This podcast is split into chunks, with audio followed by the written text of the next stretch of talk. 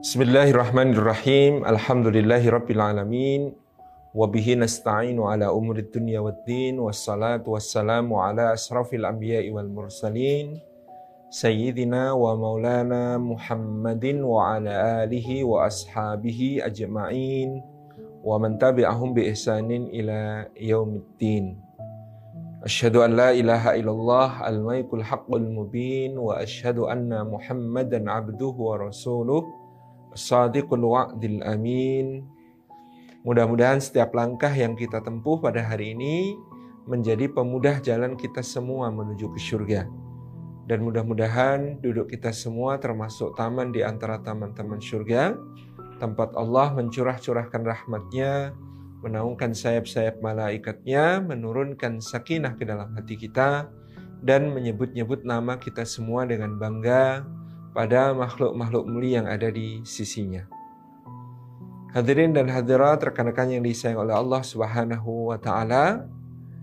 Allah Subhanahu wa taala ketika mensyariatkan pernikahan maka dia menjadikannya sebagai sesuatu yang indah, sesuatu yang agung, sesuatu yang mulia dimulai dari bagaimana Sayyidina Adam alaihi salam memohon kepada Allah untuk diberikan pasangan. Maka Allah pun menjadikan baginya istrinya Hawa yang kemudian ini menjadi akad antara manusia pertama di dalam sejarah peradabannya.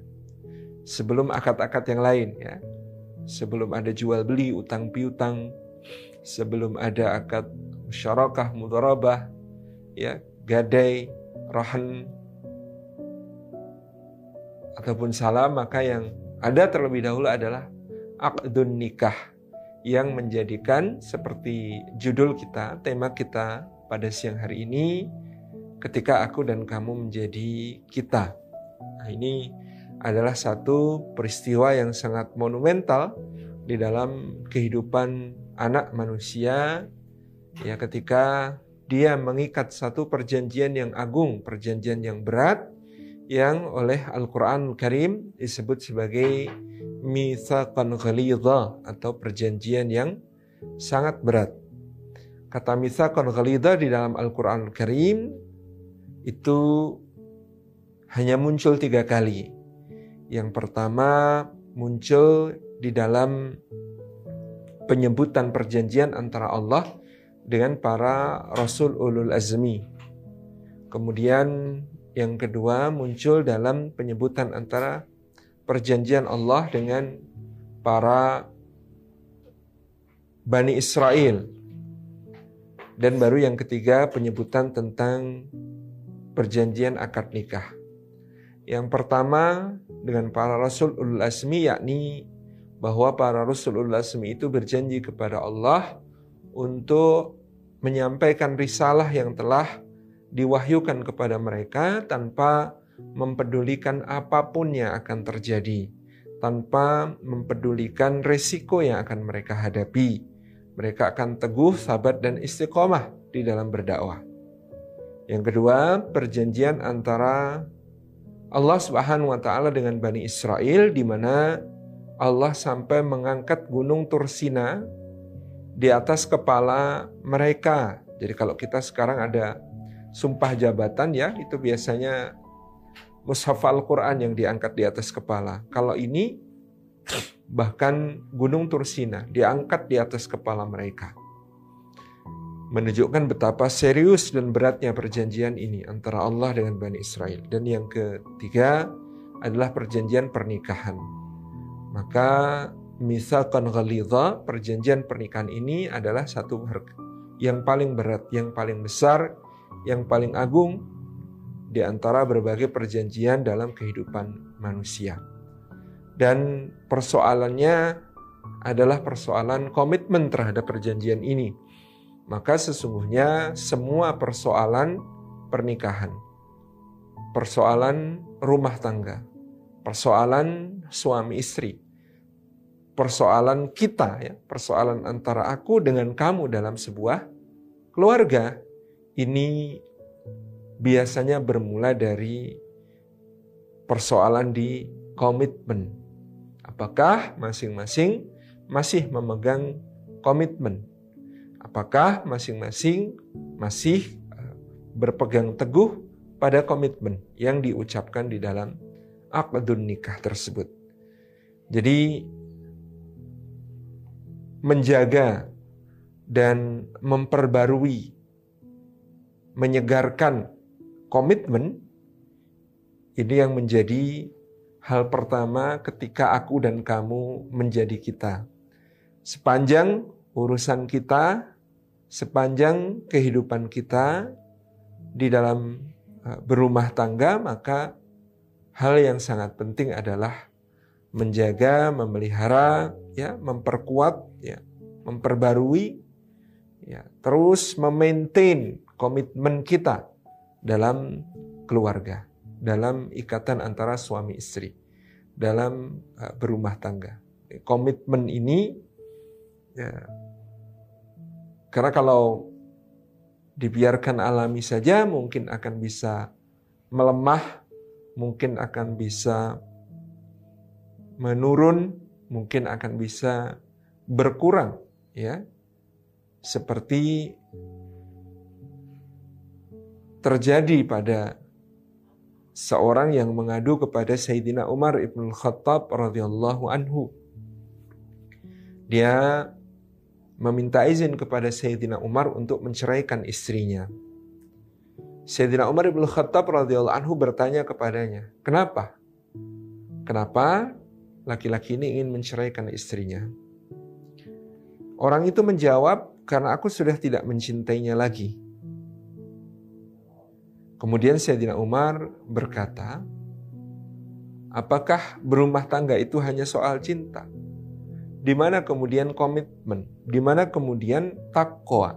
Di manakah rasa malu kepada Allah yang telah kamu gunakan namanya untuk mengikatnya di dalam pernikahan? Ini menunjukkan Sayyidina Umar radhiyallahu anhu hendak mengingatkan orang ini untuk berpegang kepada komitmen, bukan sekedar yang sifatnya emosional, perasaan. Cinta itu bentuk emosi, bentuk perasaan. Mungkin dia bisa naik turun, dia bisa sedang terasa hangat, satu ketika mungkin dingin, sedang terasa membara, menyala-nyala, satu ketika mungkin dia padam, tetapi adanya komitmen, ya, komitmen yang kuat itu akan bisa menjaga kehangatannya. Komitmen yang kuat bisa menyalakan kembali yang sudah padam. Komitmen yang kuat ya bisa mengupayakan jalan tumbuhnya kembali cinta bahkan setelah dia layu, bahkan setelah dia mungkin uh, karena dilanda berbagai dinamika kehidupan mengalami pasang surutnya. Jadi yang terpenting di sini adalah komitmen. Bagaimana memperbarui komitmen itu akan menjadikan dibukakannya jalan untuk kebaikan-kebaikan yang besar.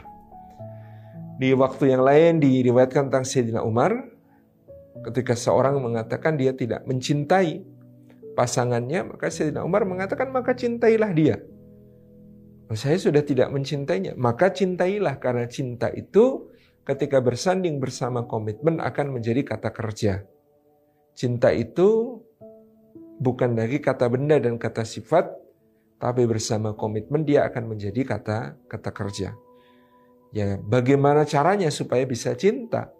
Sebagaimana ya secara faktual untuk mencintai Allah pun kita berupaya, berusaha, berjuang, bukan datang sendiri sebagai perasaan-perasaan sesaat yang muncul karena ketertarikan kepada wajah, ketertarikan kepada uh, perilaku, ketertarikan kepada perbuatan yang sangat mungkin hanya muncul sesekali dengan sebuah komitmen, maka cinta itu diupayakan.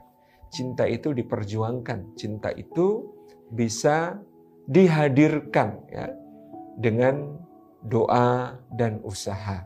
Sebagaimana kita mencintai Allah Subhanahu wa taala tentu karena tafakkur, karena kita berpikir, tentu karena tazakkur, karena berzikir, tentu karena ibadah ya, karena kita melaksanakan berbagai amaliyah, kita merasakan eh, nikmatnya salat, kita merasakan nikmatnya puasa, kita merasakan nikmatnya bersadaqah, kita merasakan eh, nikmatnya berzikir, kita merasakan nikmatnya menunaikan manasik ya. Baik dalam umrah maupun haji, kita merasakan nikmatnya sujud, kita merasakan nikmatnya tahajud dan lain sebagainya. Ini karena dimulai dengan komitmen, ya komitmen itu berbunyi asyhadu an la ilaha illallah wa asyhadu anna muhammadar rasulullah. Demikian pula dalam pernikahan ya semua kenikmatan, semua keindahan itu dimulai dengan komitmen, dengan qabil tu nikahaha wa tazwijaha bil mahril madkur halan gitu ya. ya kalimatnya mungkin ada variasi-variasi tapi intinya adalah ya menerima nikah dan kawinnya fulanah binti fulan ya untuk diri saya sendiri dengan mahar yang telah disebutkan dibayar tunai. Ya, pada umumnya ini yang menjadi lafadznya. Tetapi lafad hanya soal lohirnya. Yang terpenting tadi kembali pada komitmen. Bapak Ibu yang dirahmati oleh Allah Subhanahu wa taala, ini poin pertama yang ingin saya sampaikan ketika aku dan kamu menjadi kita adalah mari merenungkan dan memaknai kembali komitmen ya karena ini adalah penjaga yang paling kuat dari hubungan apa pun dalam kehidupan kita.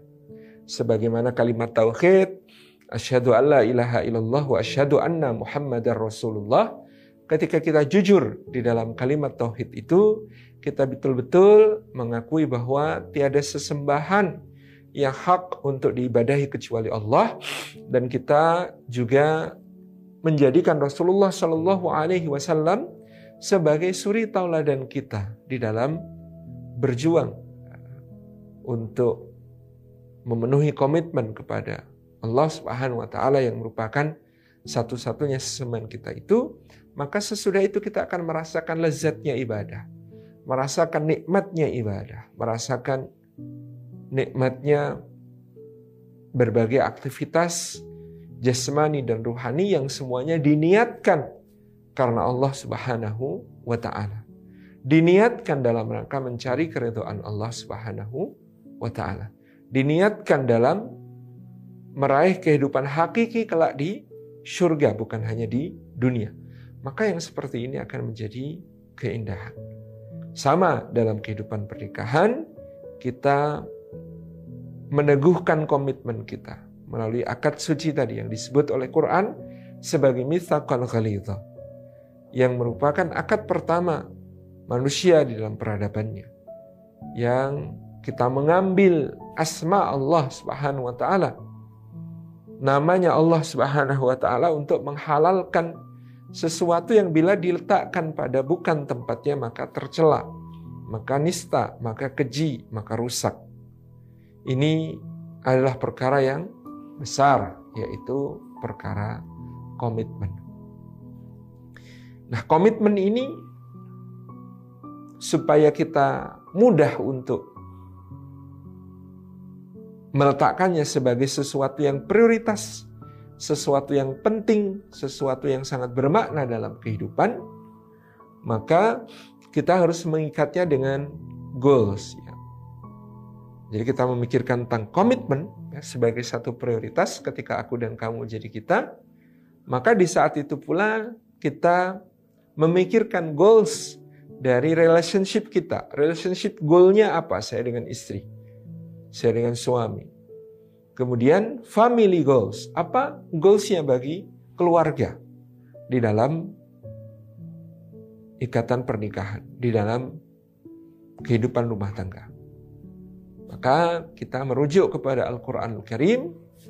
Ya. Goals kita adalah udhulul jannah antum wa azwajukum tuhbarun.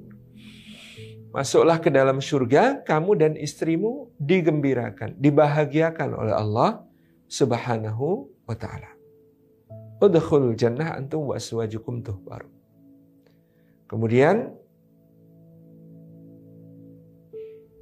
family goals kita juga adalah jannatu adn yadkhulunaha ma'as salihin min abaihim wa abnaihim wa azwajihim. Ada surga Aden yang mereka masuki bersama orang-orang saleh dari bapak-bapak mereka, anak-anak mereka dan eh, istri-istri mereka. Itu family goals. Sampai bahkan kita punya goals tentang garis keturunan kesemuanya. Ke atas menuju ke bapak-bapak, bapak-bapak, bapak-bapak kita terus. Gitu. Dan ke bawah melalui anak-anak kita, cucu, ya, buyut, canggah, seterusnya. Yaitu bahwa alladzina amanu wa taba'atum biiman alhaqna bihim dzurriyyatahum. Orang-orang yang beriman dan anak cucu mereka mengikuti keimanan. Mengikuti mereka di dalam keimanan tersebut. Alhaqna bihim duriyatahum maka akan kami himpunkan mereka bersama anak keturunannya dan bahkan juga bapak-bapak mereka ke atas di dalam surga yang sama. Jadi yang pertama komitmen itu penting. Yang kedua komitmen diikat oleh goals, oleh tujuan kita di dalam berumah tangga, berkeluarga, menikah, yaitu supaya kita tidak hanya menjadi keluarga di dunia, tetapi menjadi keluarga di dalam surganya Allah Subhanahu wa Ta'ala, di mana kita beserta pasangan kita dan anak keturunan kita semuanya dihimpunkan lagi-lagi itu juga karena komitmen yaitu wataba'athum duriyatuhum iman. Karena keluarga kita, anak cucu kita semuanya mengikuti kita dengan keimanan. Jadi ini saling terkait ya. Kita memprioritaskan komitmen. Komitmen akan kuat kalau kita punya goals bersama ya. Goals bersama itu akan diraih kalau kita berpegang teguh kepada komitmen. Ini ya saling berkelindan satu sama lain. Jadi ketika komitmen kita menurun, melemah ya, menghadapi tantangan-tantangan tertentu di dalam kehidupan, salah satu cara merefresh komitmen itu adalah untuk sama-sama merenungkan goals kita, tujuan-tujuan kita berkeluarga, yaitu untuk menjadi pasangan bukan hanya di dunia melainkan di di akhirat. Jadi, ini refresh gitu ya terhadap komitmen. Jangan sampai kita merasa bahwa ini berakhir hanya di dunia semata-mata. Hubungan kita dengan istri kita, dengan anak-anak kita adalah hubungan jangka panjang yang kita berharap bukan hanya di dunia, tetapi sampai di di surga. Jadi kekuatan uh, komitmen dan goals ya. Bagaimana kita senantiasa menjadinya perkara prioritas dalam rumah tangga kita untuk memperkuat komitmen dan senantiasa ya memperbarui komitmen itu dengan uh, menghayati goals kita semua, menghayati tujuan dari pernikahan dan rumah tangga kita semua bahwa kita tidak ingin dia hanya berakhir di dunia tetapi sampai ke surganya Allah Subhanahu wa taala berhimpun kembali sebagai keluarga. Ada sebuah hadis yang dicantumkan juga Imam Ibnu Katsir dalam tafsirnya ketika menafsirkan ayat di surat Taghabun tadi bahwa kelak akan dihimpunkan seseorang itu bersama dengan keluarganya di dalam surga yang sama. Hadis itu menyebutkan ada seorang hamba Allah dia dimasukkan ke dalam surga. Maka orang ini bertanya kepada Rabbnya Jalla Jalaluh, Wahai Rabbi, sesungguhnya di manakah anak dan istriku, keluargaku? Maka Allah Subhanahu wa taala berfirman, sesungguhnya amal-amal soleh mereka derajatnya di bawah amal-amal soleh yang kau lakukan. Maka kehidupan mereka di akhirat di surga ini juga lebih rendah daripada kedudukan.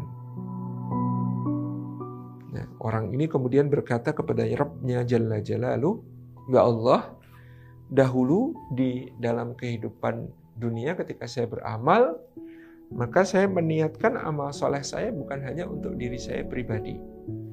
Saya meniatkan amal soleh saya untuk diri saya, untuk istri saya, untuk anak saya, dan seluruh keturunan. Maka Allah Subhanahu wa taala berfirman agar orang ini dihimpunkan seluruh keluarganya bersama dengan dengan dia. Ini menunjukkan ya bahwa amal itu kalau kita niatkan untuk keluarga maka bisa menjadi satu pengikat antara kita dengan keluarga kita kelak di surga. Dan di situ ya jelas kita dapati meskipun kenikmatan surga itu sangat indah, tetapi yang menjadi penyempurnanya adalah berkumpul bersama keluarga. Nikmat surga itu indah, tetapi kalau dinikmati sendirian akan terasa kurang dibandingkan jika dinikmati bersama orang-orang yang dicintai dinikmati bersama orang-orang yang disayangi. Itu merupakan penyempurna dari kenikmatan surga. Jadi Bapak Ibu yang dirahmati oleh Allah Subhanahu wa taala uh, dari memperbarui komitmen ya menjaga komitmen mentafakuri selalu goals-goals bersama kita ya ini ini menjadi titik pangkal dari kuatnya ikatan ketika aku dan kamu menjadi kita. Ya, komitmen. Dan goals dari komitmen dan tujuan kita. Muntolak kita dalam berumah tangga, titik tolak kita di dalam berkeluarga. Kemudian yang kedua, ini yang pertama tadi ketika aku dan kamu menjadi kita adalah soal komitmen dan goals. Yang kedua adalah soal orientasi. Ketika aku dan kamu menjadi kita, maka orientasi kehidupan kita dalam ikatan pernikahan, dalam keluarga, dalam rumah tangga itu harus diarahkan kepada orientasi berkah. Dan bahkan jangan diorientasikan hanya sekedar bahagia. Apa bedanya? Ini kisah yang kita ambil tentang doa untuk pengantin.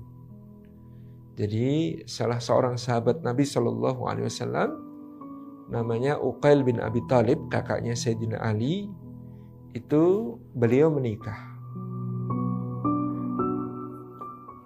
Ketika Sayyidina Uqail bin Abi Thalib ini menikah, maka orang-orang pun mengucapkan selamat dan mendoakan beliau di dalam walimah.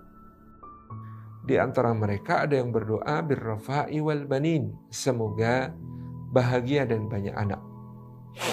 Maka beliau Sayyidina Uqail bin Abi Thalib kemudian mengatakan kepada orang-orang yang mendoakan dengan kata-kata birrafa'i wal banin, jangan kalian mendoakan dengan doa semacam itu karena Rasulullah Shallallahu Alaihi Wasallam sudah mengajarkan untuk kita doa yang lebih baik untuk diucapkan kepada sepasang mempelai kepada suami istri. Doa apakah itu? Kata Uqail bin Abi Talib, doa barakallahu lak wa baraka alaik wa jama'a bainakuma fi khair. Atau barakallahu lakuma wa baraka alaikuma wa jama'a bainakuma fi khair. Ya Allah, berikan berkah kepada keduanya dan anugerahkanlah berkah atas keduanya dan himpunkanlah mereka berdua di dalam kebaikan. Inilah doa yang diajarkan Nabi Shallallahu Alaihi Wasallam dan doa ini mengajarkan kepada kita tentang betapa pentingnya berorientasi berkah, bukan sekedar bahagia dan atribut-atribut dunia yang lain, banyak anak, karir menjulang, ya pekerjaan sukses, kekayaan berlipat, ya jabatan naik dan lain sebagainya.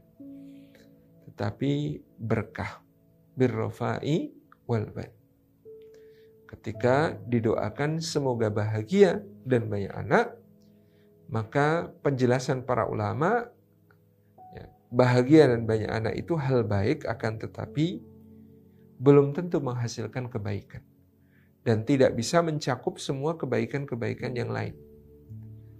Tetapi kalau kita berdoa dengan doa berkah, maka jaminan akan semua kebaikan itu hadir. Birofa'i wal banin, semoga bahagia dan banyak anak. Bahagia itu sendiri konsep yang dalam kehidupan dunia pasti menjadi nisbi. Bahagia setiap orang berbeda ukurannya, bahagianya orang di satu waktu dengan di waktu lain juga berbeda neracanya, ya. Dan ini tentu sangat terkait dengan apa-apa yang menjadi definisi kebahagiaan bagi masing-masing orang. Tetapi bahkan secara umum juga bahagia itu nisbi, relatif, bahkan terhadap penderitaan, kesusahan, kesulitan. Dalam kehidupan dunia ini saking nisbinya yang namanya bahagia sehingga kadang-kadang bahagia terasa lebih sempurna, bahagia terasa lebih indah, bahagia terasa lebih kuat kalau kita sebelumnya mengalami berbagai hal yang berat dan susah, yang prihatin dan tidak mudah, yang penuh rintangan dan cobaan. Contohnya adalah mendaki gunung, gitu ya. Bagi teman-teman yang suka mendaki gunung mungkin saat memahami ini. Antara orang yang diangkut helikopter, diturunkan langsung di puncak gunung dengan orang yang mendaki dari bawah. Berjalan kaki terseok-seok ya. Dengan heroik terus mendaki. Jatuh, bangkit bangun lagi. Diterpa angin yang sangat dingin. Badai dan kabut turun ya. Makanan menipis kemudian mungkin ada pengalaman ya, tersesat jalan harus mencari rute yang benar. Kemudian ada pengalaman terpleset jatuh. Ya kelelahan, kecapean, tapi terus bersemangat. Dan akhirnya sampai di puncak. Dalam apa yang disebut sebagai kepuasan batin akan sangat berbeda sekali meskipun sama-sama berada di puncak antara orang pertama yang diangkut dengan helikopter tadi dengan orang kedua yang berjalan dari bawah mendaki ke atas dengan semua tantangan keindahan dan bahayanya. Jadi uniknya yang semakin seru ceritanya karena begitu banyaknya rintangan yang dihadapi, itu akan merasakan satu kebahagiaan yang paling besar dengan semua penderitaan yang telah dia lewati, yang dia lalui, justru memperkuat rasa bahagia yang muncul di dalam hatinya. Itulah hakikat kehidupan dunia di mana tidak ada kebahagiaan yang abadi. Kebahagiaan yang abadi dan hakiki itu nanti adanya di di akhirat. Sehingga tidak perlu didoakan birrofai wal bani, semoga bahagia dan banyak anak tadi karena kebahagiaannya nisbi kalau dalam kehidupan dunia.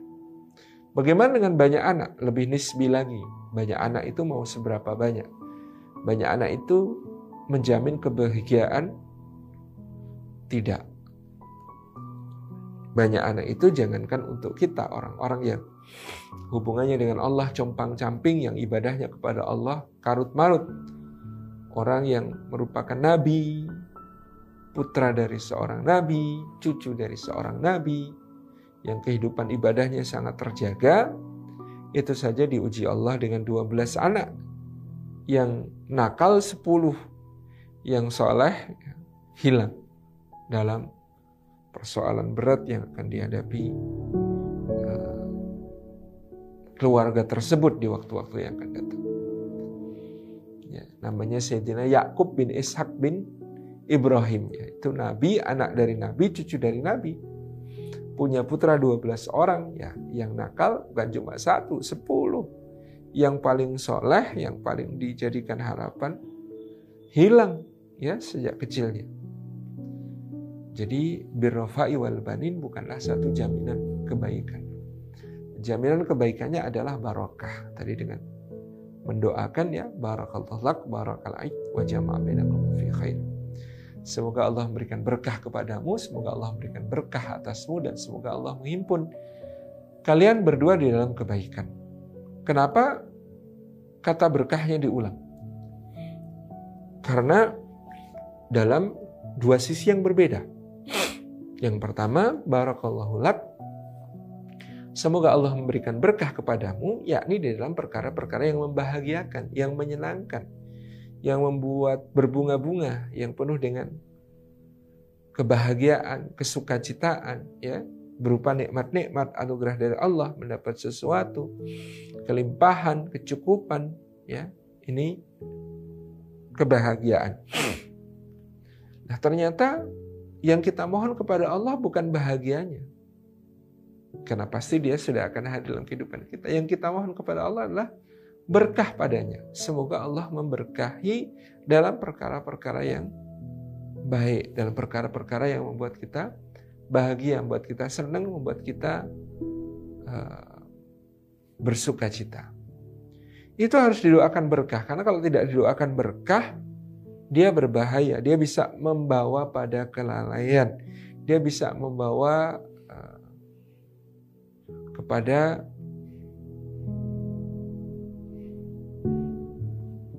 kufur nikmat bisa membawa justru menjauh dari Allah seseorang dan itu akan berakibat sangat buruk bagi kehidupannya terutama nanti di akhirat. Jadi dengan orientasi berkah pada perkara-perkara yang baik, perkara-perkara yang membahagiakan, yang menyenangkan, yang penuh nikmat Allah ya. Maka kita mohon kepada Allah dengan berkah dalam perkara-perkara yang baik ini membuat kita semakin baik juga, buat kita semakin seperti pengertian dari berkah sendiri adalah ziyadatul khairi fi kulli hal atau bertambahnya kebaikan di dalam setiap keadaan. Jadi Bapak Ibu yang dirahmati oleh Allah Subhanahu wa taala, barakallahu lak berarti semoga setiap perkara yang membahagiakan yang datang kepada kita itu membuat kita mampu bersyukur kepada Allah Subhanahu wa taala. Bagian doa yang kedua, wa baraka alaik, adalah mendoakan bagian-bagian yang susah, bagian-bagian kehilangan, bagian-bagian yang ribet, bagian-bagian yang musibah sifatnya, ya, cobaan. Kita juga berdoa agar dalamnya terdapat barokah, terdapat berkah. Karena kalau tidak didoakan berkah, ini juga akan jadi masalah, ya. Dalam perkara yang berupa musibah, kesusahan, dalam perkara-perkara yang bersifat kehilangan, ya, kesempitan, Ini juga adalah sesuatu yang bisa membuka pintu-pintu keburukan. Maka didoakan dengan doa berkah supaya terjamin kebaikannya.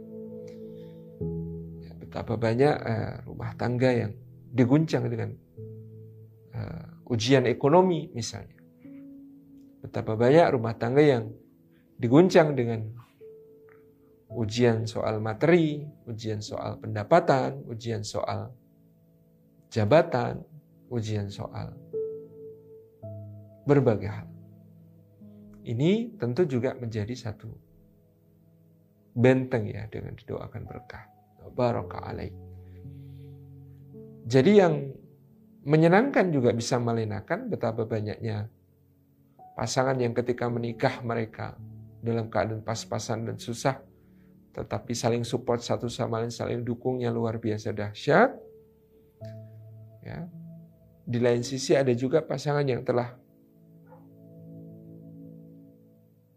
begitu melejit karirnya menjadi berubah. Atau sebenarnya tidak berubah.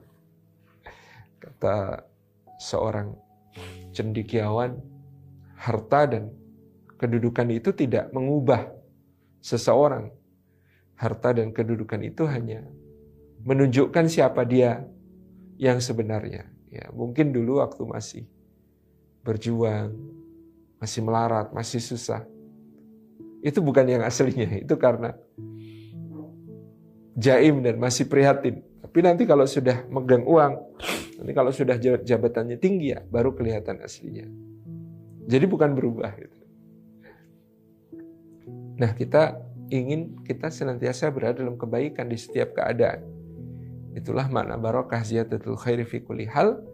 Maka tadi dalam uh, perkara-perkara yang baik, yang menyenangkan, itu didoakan berkah.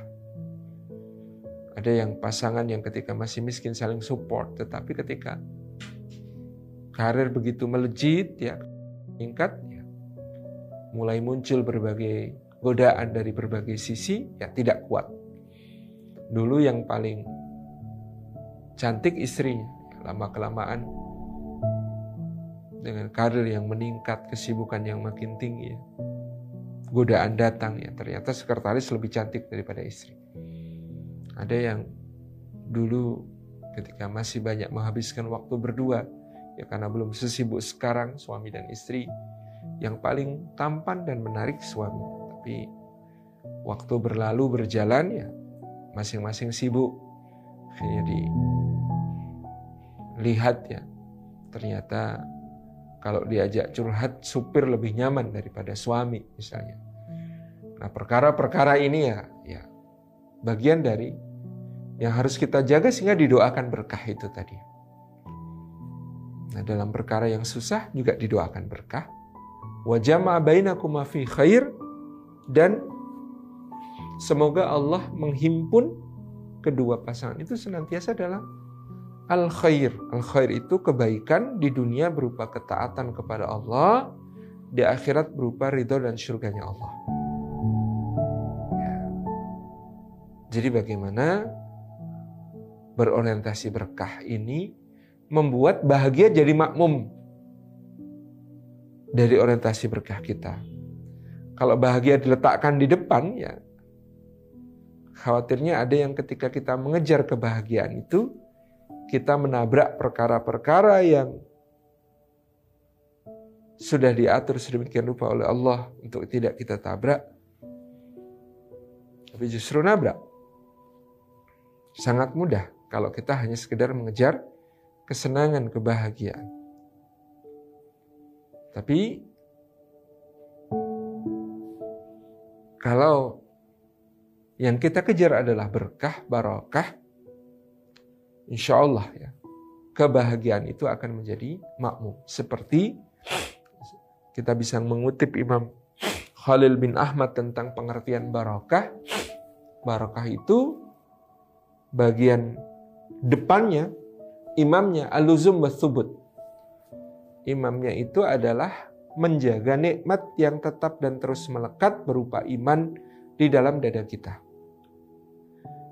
Yang kedua, an-nama waziyadah menjadikan nikmat-nikmat yang dianugerahkan kepada kita itu tumbuh, berkembang, bertambah, meluas, dan membesar.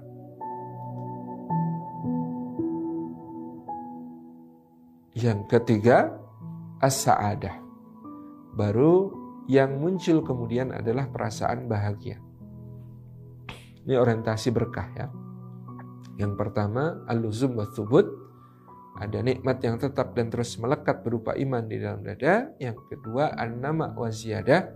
Nikmat-nikmat itu tumbuh berkembang ya meningkat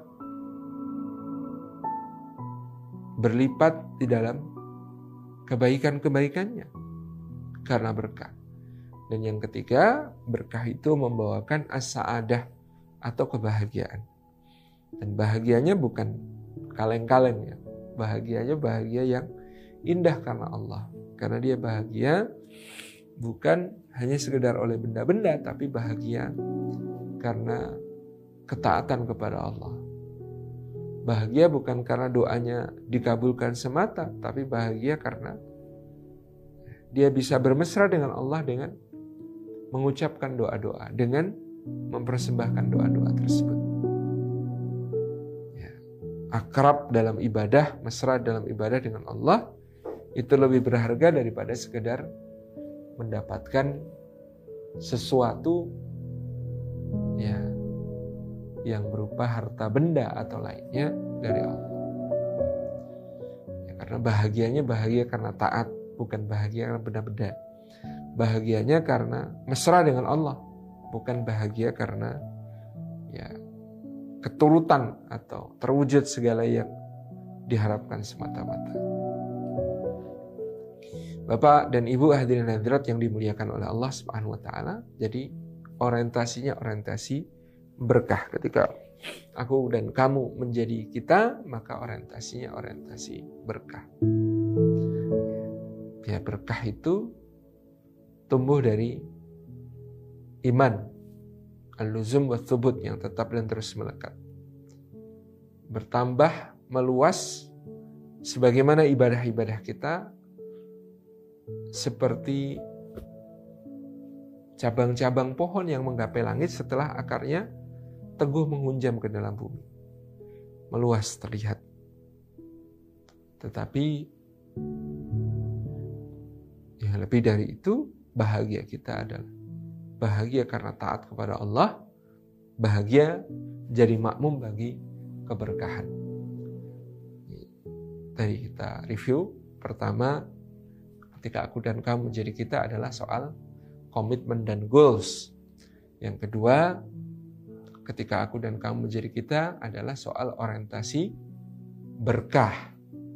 Dan yang ketiga, ketika aku dan kamu menjadi kita, kita perlu mengupayakan ya sakinah, mawaddah dan rahmah untuk menghiasinya dengan seindah-indah penghiasan dari Allah agar goalsnya tercapai, komitmennya terjaga, orientasi berkahnya terus berkelanjutan. Dalam firman Allah Subhanahu wa taala pada surah Ar-Rum ya di mana Allah mengatakan a'udzubillahi minasyaitonir rajim wa min ayatihi an khalaqalakum min anfusikum azwaja litaskunu ilaiha wa ja'ala bainakum mawaddata wa rahmah inna fi dzalika laayatil liqaumin yatafakkarun.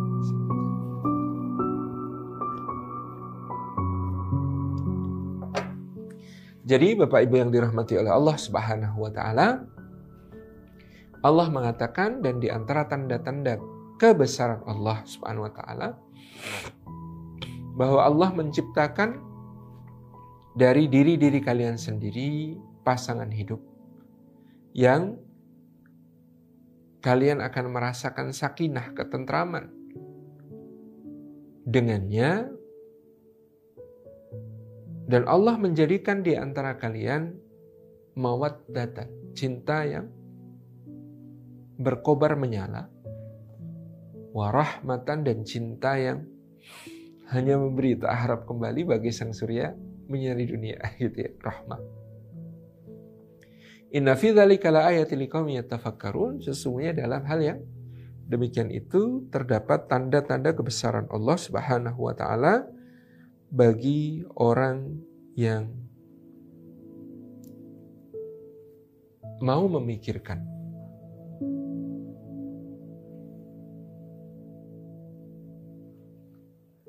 Jadi, kekuatan yang bisa menjaga komitmen supaya terus bertahan, goals supaya terus terbayang, dan orientasi berkah supaya terus berkelanjutan ini adalah keindahan dalam berumah tangga seperti yang Allah Subhanahu wa taala janjikan untuk dianugerahkan kepada orang-orang beriman. Allah mengatakan di antara tanda-tanda kebesaran Allah, Dia menciptakan min anfusikum. Sesuatu yang berasal dari dalam dirimu.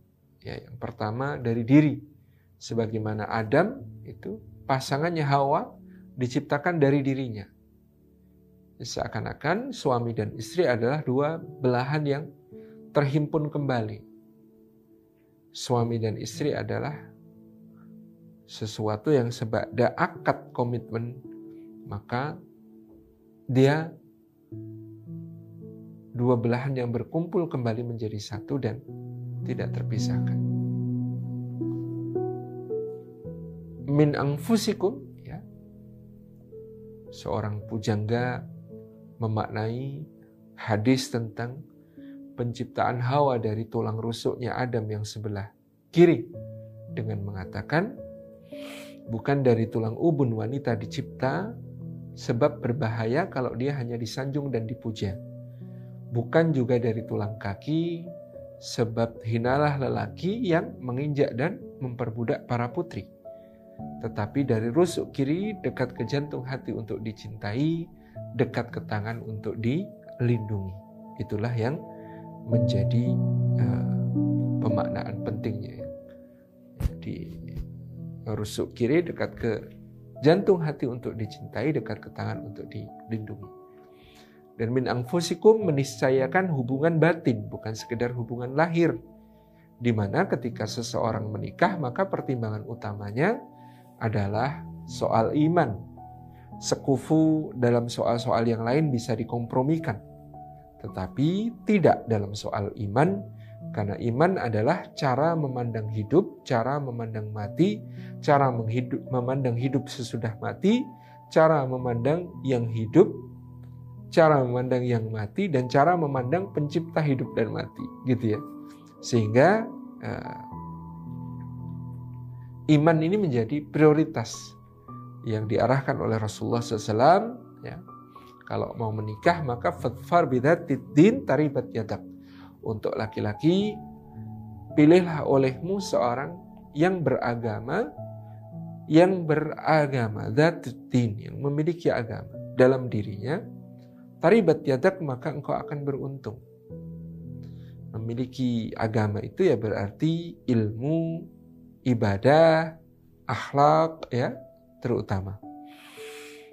Demikian pula panduan untuk walinya para perempuan apabila datang kepadamu seorang lelaki yang kamu ridhoi akhlak dan agamanya. Jadi lagi-lagi pilihannya adalah pada akhlak dan agama.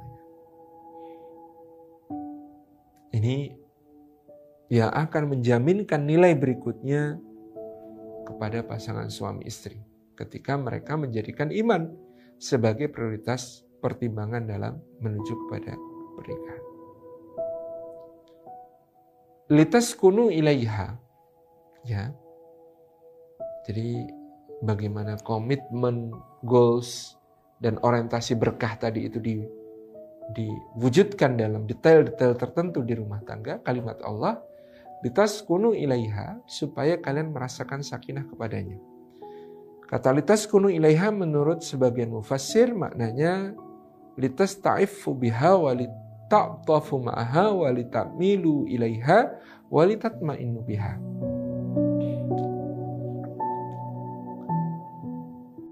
Namanya sakinah itu pertama-tama litas ta'ifu biha supaya kamu bisa menjaga kesucian dirimu dengan kehadiran pasanganmu. Hadirnya istri bagi suami membuat suami tercegah dari perkara-perkara yang nista, perkara-perkara yang keji. Hadirnya suami bagi istri menjadikan istri terjaga dari perkara-perkara yang menjatuhkan kehormatannya. Litas ta'ifu biha supaya kamu bisa menjaga kesucian dirimu dengan kehadirannya. Maka sakinah pertama-tama bukan soal tidak pernah ada perbedaan pendapat, tidak pernah ada konflik, tidak pernah ada perdebatan ataupun bahkan pertengkaran, bukan. Itu sesuatu yang masih bisa disiasati, tetapi soal sakinah adalah soal kesucian. Ya, hadirnya seorang istri membuat suaminya tidak jatuh ke dalam dosa-dosa yang dimurkai Allah. Hadirnya istri membuat suami tidak ya jatuh ke dalam perkara-perkara yang dimurkai Allah itu. Ini namanya kekuatan apa namanya uh, sakinah yang paling mendasar.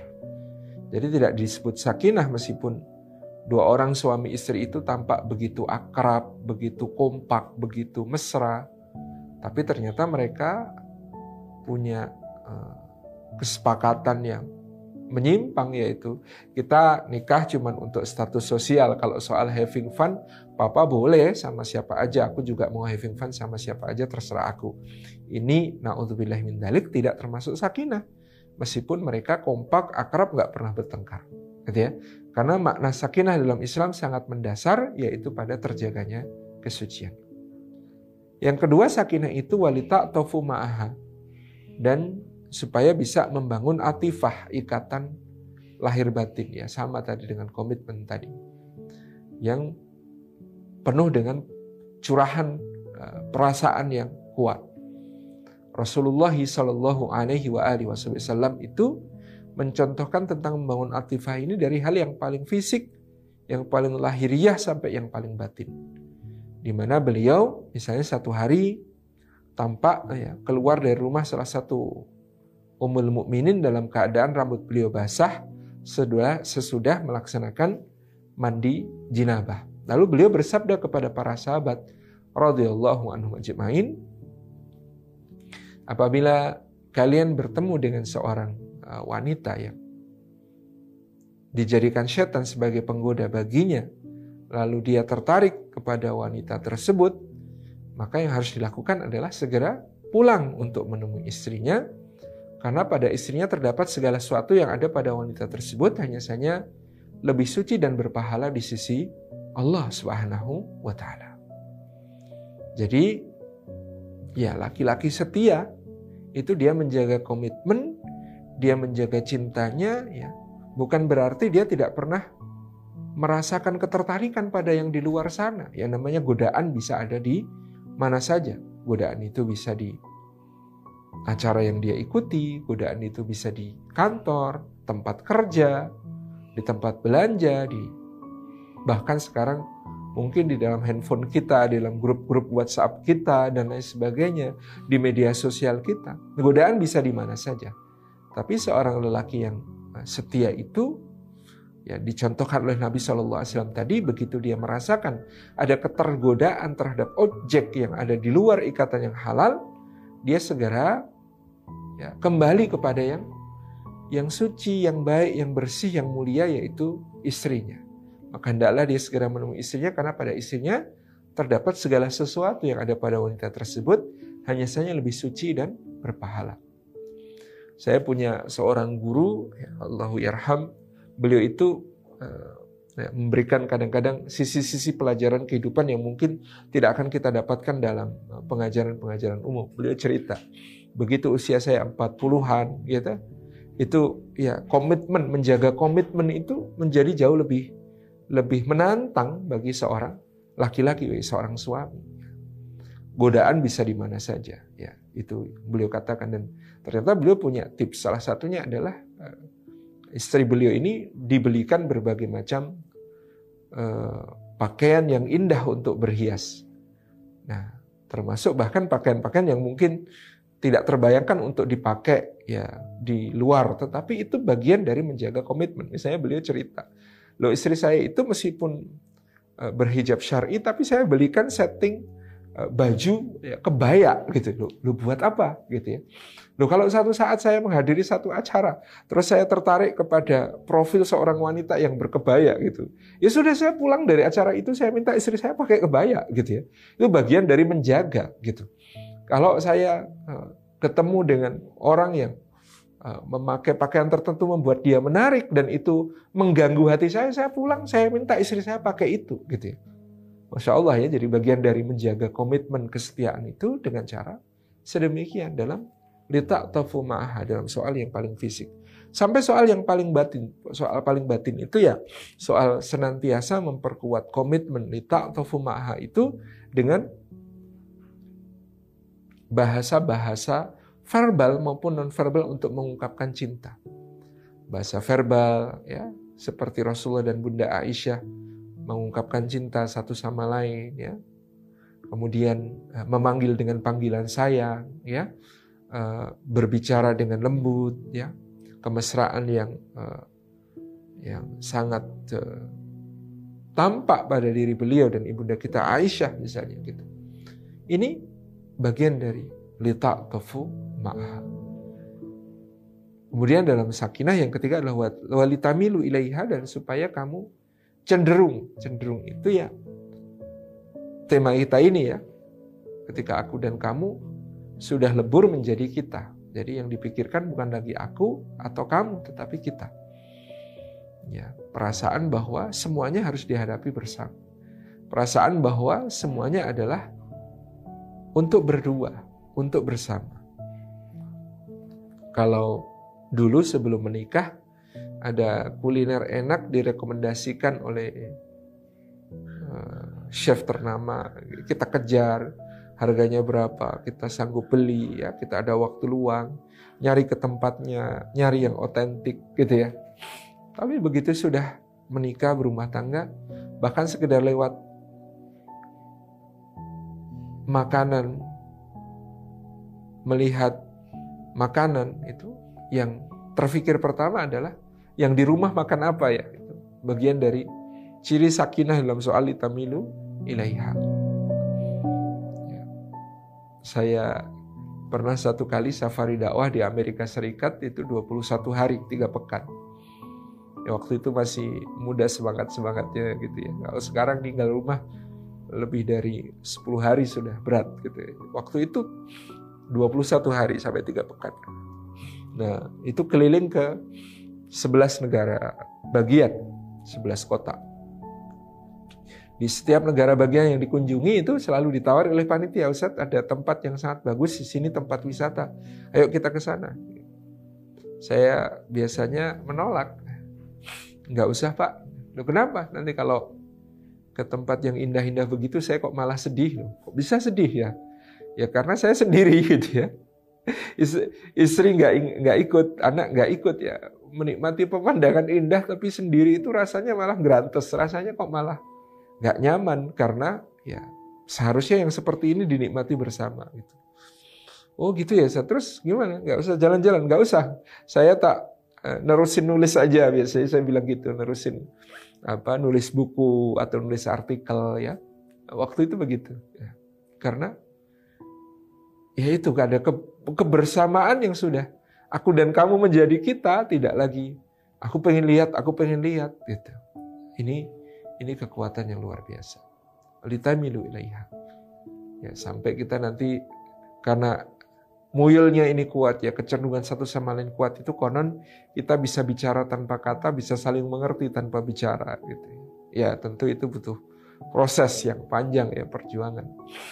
Yang keempat dalam makna tas uh, uh, kunu ilaiha itu adalah wali tatmainnu biha itmi'nan merasakan ketentraman di dalam uh, bersama saling menguatkan dalam ketaatan ataupun ketika sedang tidak bersama karena satu tugas dan lain hal saling menitipkan kepada Allah dan menjaga komitmen. Itu makna sakinah. Yang berikutnya waja'ala bainakum mawaddatan dan Allah Subhanahu wa taala menjadikan di antara kalian itu cinta yang bergelora Nah, di sinilah kemudian ya pernikahan itu harus bertumbuh dan berkembang dalam arti menghajatkan ilmu, menghajatkan keterampilan, skills dalam mencintai. Saya sering menyampaikan kita itu di dalam uh, mencintai tidak bisa hanya mengandalkan intuisi, apalagi prasangka. Ya. Apalagi prasangka-prasangka itu dibentuk dengan kata-kata harusnya dia sudah tahu. Kalau aku lagi marah itu mintanya didengerin, bukan dibantah. Harusnya dia tuh sudah tahu. Ya. Kalau aku lagi usul itu ya jangan dipotong dulu, dengerin sampai selesai.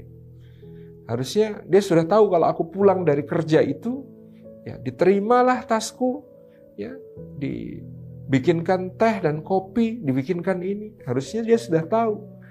Nah, eh, hal-hal ini akan menjadi ya, potensi konflik yang sangat besar dalam kehidupan pernikahan kalau kita hanya berprasangka, berprasangka, berekspektasi, berekspektasi yang tiada habisnya dan akan terus kecewa. Nah, maka dari itu diperlukan ilmu untuk memahami pasangan kita. Mempelajari eh, kecenderungan-kecenderungannya, wataknya. Atau bahkan secara umum, laki-laki dan perempuan ternyata diciptakan Allah berbeda. Maka kita tidak bisa mencintai perempuan dengan cara mencintai lelaki. Kita tidak bisa mencintai laki-laki dengan cara mencintai perempuan. Sementara kita didoktrin dari kecil, cintailah orang lain sebagaimana kau ingin dicintai. Ya, kita nggak bisa memperlakukan istri kita seperti kita memperlakukan diri kita. Kita nggak bisa memperlakukan suami kita seperti kita ingin diperlakukan seperti apa. Enggak, karena berbeda. Laki-laki dan perempuan otaknya berbeda, cara berpikirnya berbeda, ya, cara menghadapi masalah berbeda. Cara ketika dalam tekanan-tekanan besar berbeda, ya. Cara ketika berkomunikasi, caranya berbicara, caranya memilih kata berbeda, ya. Caranya menjaga hubungan satu sama lain berbeda. Ini perlu dikaji, ini pahami, perlu diilmui sehingga kita bisa memberikan respon-respon terbaik terhadap apa yang terjadi pada pasangan kita. Ya. Memahami caranya berpikir, memahami caranya bertindak, memahami caranya merasakan sesuatu, memahami ya, caranya menghadapi tekanan-tekanan berat, menghadapi masalah-masalah besar. Sehingga kita bisa memberikan support yang terbaik. Ketika Khadijah melihat Muhammad SAW pulang dari Gua Hira dalam keadaan pucat pasi, gemeteran, ya, menggigil, Khadijah tidak memberikan support dengan cara meminta Muhammad SAW curhat. Karena curhat itu dunia perempuan. Tapi memberikan ruang untuk menyendiri, berkontemplasi, dan merumuskan solusi. Seperti ciri khas dunia lelaki kalau menghadapi masalah. Dimasuk ke kamar, diselimutin, ditutup pintunya, didoakan dari luar. Meskipun pribadi Khadijah ha, ya, inginnya, yang namanya suami istri ini ada apa? Kok sampai pucat begitu, sampai gemeteran, menggigil begitu. Dia harus cerita sama saya, semua harus dihadapi berdua. Tetapi Khadijah tidak memaksakan itu. Ada memberi respon terbaik yang nanti akan juga mengundang respon terbaik dari dari pasangan. Nah, ini tentu detail sekali bisa dibaca dalam buku Bahagianya Merayakan Cinta tentang bagaimana kemudian kita mengilmui cara mencintai. Karena begitu banyak rumah tangga bermasalah bukan karena kurangnya cinta, tapi kurangnya ilmu di dalam mengekspresikan cinta tersebut. Yang terakhir, warahmah. Dan rahmah itu ya tadi hanya memberi tak harap kembali bagi sang surya menyinari dunia untuk memberikan yang terbaik kepada pasangan, untuk memahami bahkan sebelum dijelaskan, untuk memaafkan bahkan ketika belum diminta ya, untuk memberikan yang terbaik seperti Rasulullah SAW mencontohkan bagaimana pulang ke rumah itu hanya satu level di bawah menghadap Allah. Dalam bersiwak, dalam memakai wangian, dalam kesegaran, ya. Kata Anas bin Malik, Rasulullah tidak pernah mengetuk pintu atau mengucap salam minta izin masuk kepada keluarganya ya sebelum beliau tuntas untuk bersiwak dan memakai wewangian. Ini prioritas untuk memberikan penampilan terbaik kepada keluarga.